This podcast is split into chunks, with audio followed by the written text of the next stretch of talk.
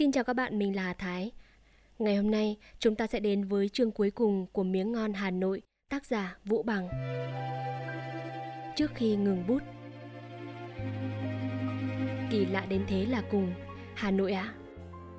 Có phải đấy là thành kiến không?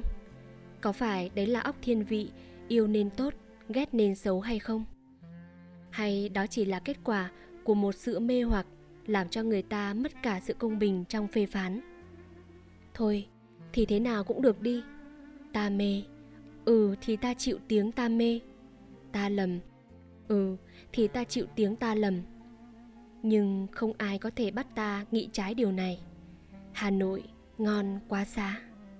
Hà Nội ngon không phải chỉ ngon về những miếng ngon đặc biệt, nhưng ngon từ cách ăn uống ngon đi, ngon từ cách giao quả ngon xuống, ngon từ cách trình bày ngon tới, ngon từ cách thái miếng thịt, chia miếng bánh ngon lui. Làm cái kiếp văn nhân, làm lúc giàu muốn chết. Một người đẹp soi vào gương có thể bằng lòng nhan sắc của mình. Một bà từ mẫu có thể tự mãn vì thấy mình hoàn thành nhiệm vụ. Riêng có người viết văn là không bao giờ được vừa ý.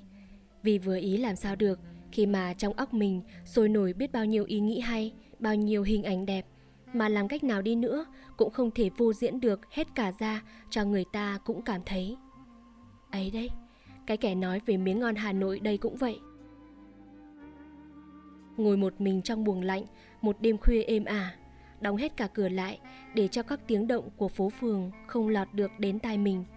Rồi cố vận dụng tim óc ra để diễn lại một tiếng dao quả như hát, mà không thể nào diễn lại được. Thử hỏi còn gì chán trường hơn? Không biết bao nhiêu hương vị, màu sắc, không biết bao nhiêu thanh âm, ý nghĩ rộn ràng ở trong óc tôi như những con ong bé nhỏ, tập quán và tôi không còn biết nói gì về miếng ngon hà nội nữa. Phở, quả bún, chả cá, thịt cầy, bấy nhiêu thứ đã đủ tượng trưng cho miếng ngon hà nội chưa?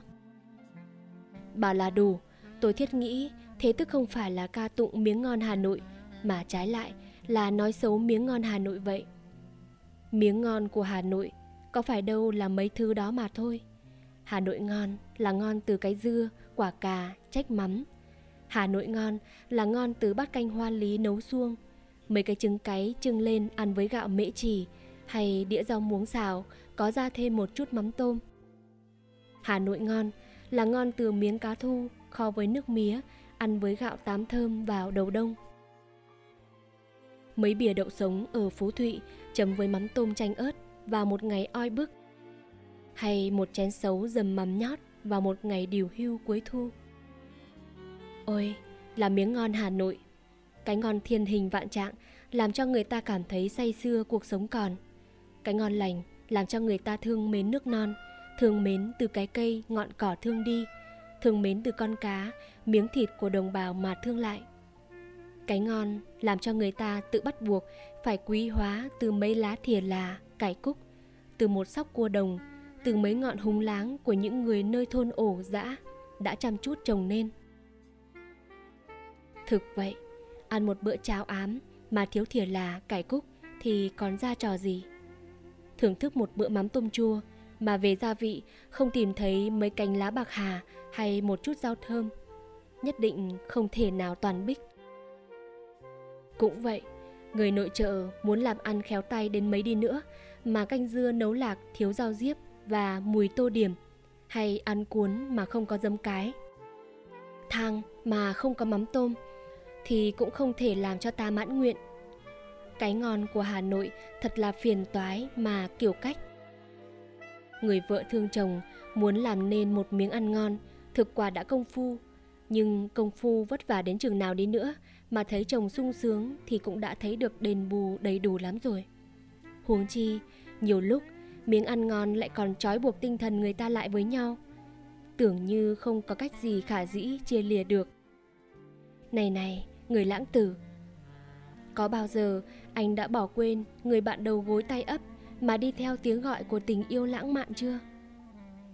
Ôi, sao mà những ngày đầu tiên sống chung với gái ở khách sạn trên đỉnh núi ngoài bờ biển mơ mộng và thần tiên thế rượu khai vị uống dưới gốc một cây phượng vĩ. Cơm thì bữa trưa là tàu, bữa tối là tây, nước thì cam vắt, là sách, là bữa tươi. Là xúc cù là, là nước thơm. Sướng quá rồi còn gì. Nhưng thử hỏi, sướng như thế được độ bao nhiêu lâu nhỉ? Ở buổi kia, thân thể anh cũng mệt mỏi như linh hồn anh. Anh tự nhiên thấy nhớ đến một bát canh rau sắng do tự tay vợ nấu, một đĩa chè kho vợ quấy, một con chim ngói nhồi cốm nấm hương và thịt thăn do vợ hầm. Những món ăn đó có những liên hệ tinh thần bí mật và tế nhị nối ta với gia đình, làm cho ta không thể nào quên được. Đi xa, có khi nhớ mà xe sắt cả lòng, ăn uống mất cả ngon, vì buồn dâng lên nghẹn họng. Ta tương tư tất cả những miếng ngon Hà Nội đã chiếm lòng ta. Một ngọn gió thay chiều, một trận mưa xanh lạnh, một con chim hót, một cánh hoa rơi. Câu hát của người thiếu phụ dù còn trên võng đều nhắc nhở ta nhớ đến một thời chân, một miếng ngon đặc biệt của Hà Nội mến yêu. Hỡi ai là khách xa nhà, một chiều điều hưu, đường gió nồm mà chuyển ra gió heo may.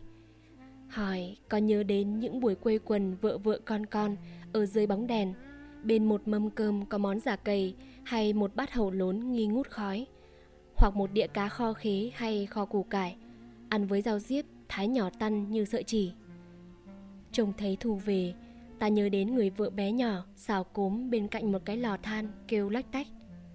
Ta nhớ đến Ngô Giang khi thấy gió lạnh điều hưu. Ta nhớ đến một bát dươi nấu với niễng vào những ngày ẩm thấp nặng nề, tức bực muốn mưa mà không mưa được. Ta nhớ đến bát canh cần ngọt sớt nấu với tôm thanh khi thấy lá rụng đầu thu. Thấy mưa ngâu, ta nhớ đến xấu dầm mỗi khi thấy mùa sen trở lại. Ôi, nhớ biết mấy, cảm biết mấy. Ta làm sao được những cảm giác nhẹ nhàng và tế nhị của những buổi sáng chủ nhật lên chợ Đồng Xuân. Ta đi vào khu hàng quà, cách dãy hàng cây, hàng cá 10-15 bước. Thật quả là trên thì trời, dưới thì hàng quà, ông ạ.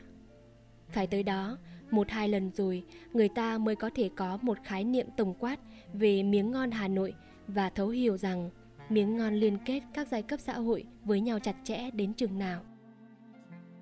Tà áo màu tươi bay cạnh bộ com lê xám. Vài áo tứ thân phai màu sát với cái khăn quàng bằng nỉ màu vàng lợt.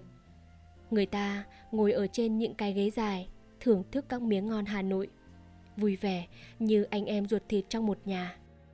Người này thấy món nọ ngon thì mách bảo người kia – người kia thấy thức kia kém thì bảo cho người nọ hết thảy đều vui vẻ, tươi cười và trông thấy những cái miệng nhai dẻo quẹo, những con mắt như cười, những nét mặt nở nang, tươi thắm ở trên những hàng quà tinh khiết đó người ta cảm giác thấy đời ít nhất cũng có một cái gì ý vị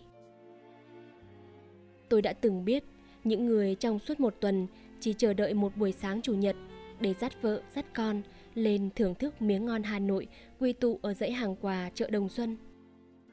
Mùi bún chả thơm, mùi nem nướng ngậy, mùi chả cá hơi tanh nhưng bùi làm khoan khoái khiếu giác ta.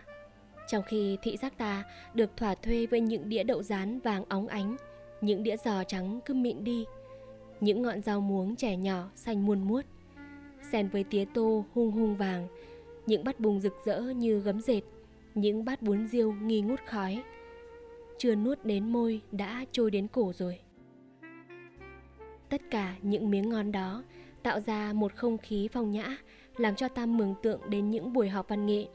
Anh em cùng nhau thông cảm những bức vẽ đẹp những áng thơ hay, những tác phẩm văn chương cao quý. Hơn thế nữa, những tác phẩm văn nghệ chỉ làm cho ta thỏa mãn được về tinh thần. Chờ miếng ngon thì có thể làm cho ta thỏa mãn cả ngũ quan và cho ta thấy có lúc tự nhiên muốn chắt chiu sự sống và cảm thấy là sống, chỉ sống thôi. Dù có khổ nữa cũng là quý lắm rồi. Không gì cảm động hơn là trông thấy một cô gái bé ngồi ăn mẹt bún không muốn bỏ phí một sợi. Hút từ một chút nước bung hay một bà buôn bán đặt tay nải xuống ở bên mình gọi trà sài gòn. Chặt từng mảnh vụn của trà để ăn kèm với bún và châm đẫm giấm ớt cho mát ruột. Những ai lâu ngày mới được ăn một bữa miến lươn mà gặp được hàng miến lươn ngon, có khi không muốn bỏ phí cả đến lá rau răm dính bát. Sáo vịt mà làm khéo, có khi ăn thấy ngọt hơn đường. Nhưng cháo vịt, miến gà, muốn ăn cho thực sướng thần khẩu cũng phải ăn cho được ở quán bà béo đeo tạp dề. Cũng như cháo sườn ngon, ngoại trừ bà còng ngồi ở đầu dãy, đối diện hàng chim, không thể ăn đâu khác nữa. Ít lâu về sau này, món quà cơm nắm ăn với trà không còn thấy ở trên chợ nữa. Nhưng thỉnh thoảng ở ngoài đường, người ta vẫn còn thấy đôi bà gánh rong đi bán. Trời mùa thu, trời hưu hưu gió, nằm ngủ trên võng dậy. Uống một tuần trà, rồi gọi một hàng cơm nắm vào ăn. Mình cũng thấy là lạ miệng. Cơm gạo tám, nắm thật mịn, sắt khúc bằng một con dao thật bén, bày lên một cái đĩa trắng tinh mà gắp từng miếng một, nhờn nha chấm với nước mắm ô long. Không, ta phải thành thật nhận đó là một miếng ngon quái lạ. Hàng ngày, ai lại không ăn cơm, dù là ăn cơm với chả. Nhưng cũng thì là cơm, cơm nắm bán rong. Lại có một hương vị lạ lùng, mát mẻ làm sao. Khiến cho người ăn cảm thấy trơn tru cả cuống họng. Nhất là cơm ấy lại chấm với nước mắm ấy. Thật là một bài thơ tiết tấu vừa làm vui vẻ khẩu cái lại vừa làm đẹp cả thị giác của người ta nữa. Trông thấy miếng cơm nắm trắng bong, mịn cứ lì đi, chấm vào trong một chén nước mắm vàng sẫm một màu quỳ. Người ăn có cảm giác như ăn hương ăn hoa vào bụng. Miếng chả ăn lúc đó dẫu có làm bằng thịt heo cũng cứ vẫn là một thứ gì thanh tao, cao quý hẳn đi. Nhưng nhã hơn mà cũng lạ miệng hơn là món mọc ăn điểm vào cơm nắm. Đó là một món tựa như giò mà lại cũng tựa như ruốc viên. Trong có bì, ăn sậm sực và điểm một chút nước rất thanh, ngọt mà thơm thoang thoảng chứ không sắt lại như nước thịt bò viên hay nước lèo bánh xếp. Hà Nội còn bao nhiêu thứ quà ngon lành mà rẻ như thế, làm cho người ta chỉ nhắc đến cũng đã bắt thèm rồi. Tôi nhớ đến miến lươn vàng, thơm phương phức mà bùi, ăn vào, sợi miến cứ quanh lấy nhau. Tôi nhớ đến cả thời kỳ làm báo vịt đực, buổi sáng thu ăn chả cốm nóng hôi hổi ở hàng bông thợ nhuộm. Quái lạ là cái miếng ngon, mỗi thứ nhắc lại cho ta một kỷ niệm vui hay buồn. Mỗi thứ nhắc lại cho ta một thời kỳ đã qua đi không trở lại. Có ai đã từng yêu tha thiết, yêu mãnh liệt Hẳn đã thấy có khi ở bên cạnh người yêu, ta cảm thấy xa xăm, rằng người yêu của ta cũng như một trái cây quý ăn vào vừa ngát vừa ngon. Ta thèm thuồng, ao ước. Nhưng nhiều khi cái ngon ấy đánh lừa ta và đem lại cho ta một dư vị cay cay, đắng đắng. Duy chỉ có miếng ngon Hà Nội là không đánh lừa ai cả. Miếng ngon Hà Nội bao giờ cũng trung thành, êm ái. Miếng ngon Hà Nội bao giờ cũng chiếm được lòng ta như một người vợ hiền chiếm được lòng chồng. Có thể rằng có một buổi mây chiều gió sớm, người đàn ông theo tiếng gọi giang hồ cố hữu, lơ là với mối yêu đương trong một thời gian.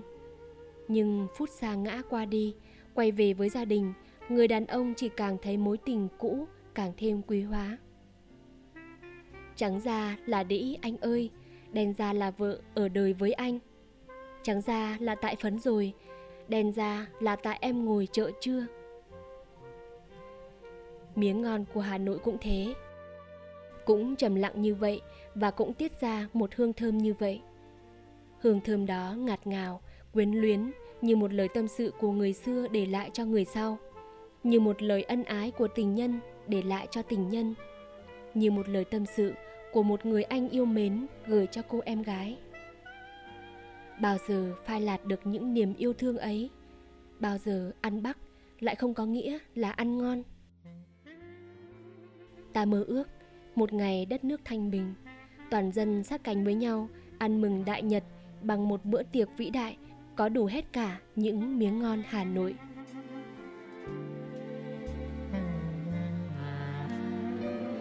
bắt đầu viết tại Hà Nội mùa thu năm 1952, sửa chữa và viết thêm tại Sài Gòn năm 1956, 1958, 1959.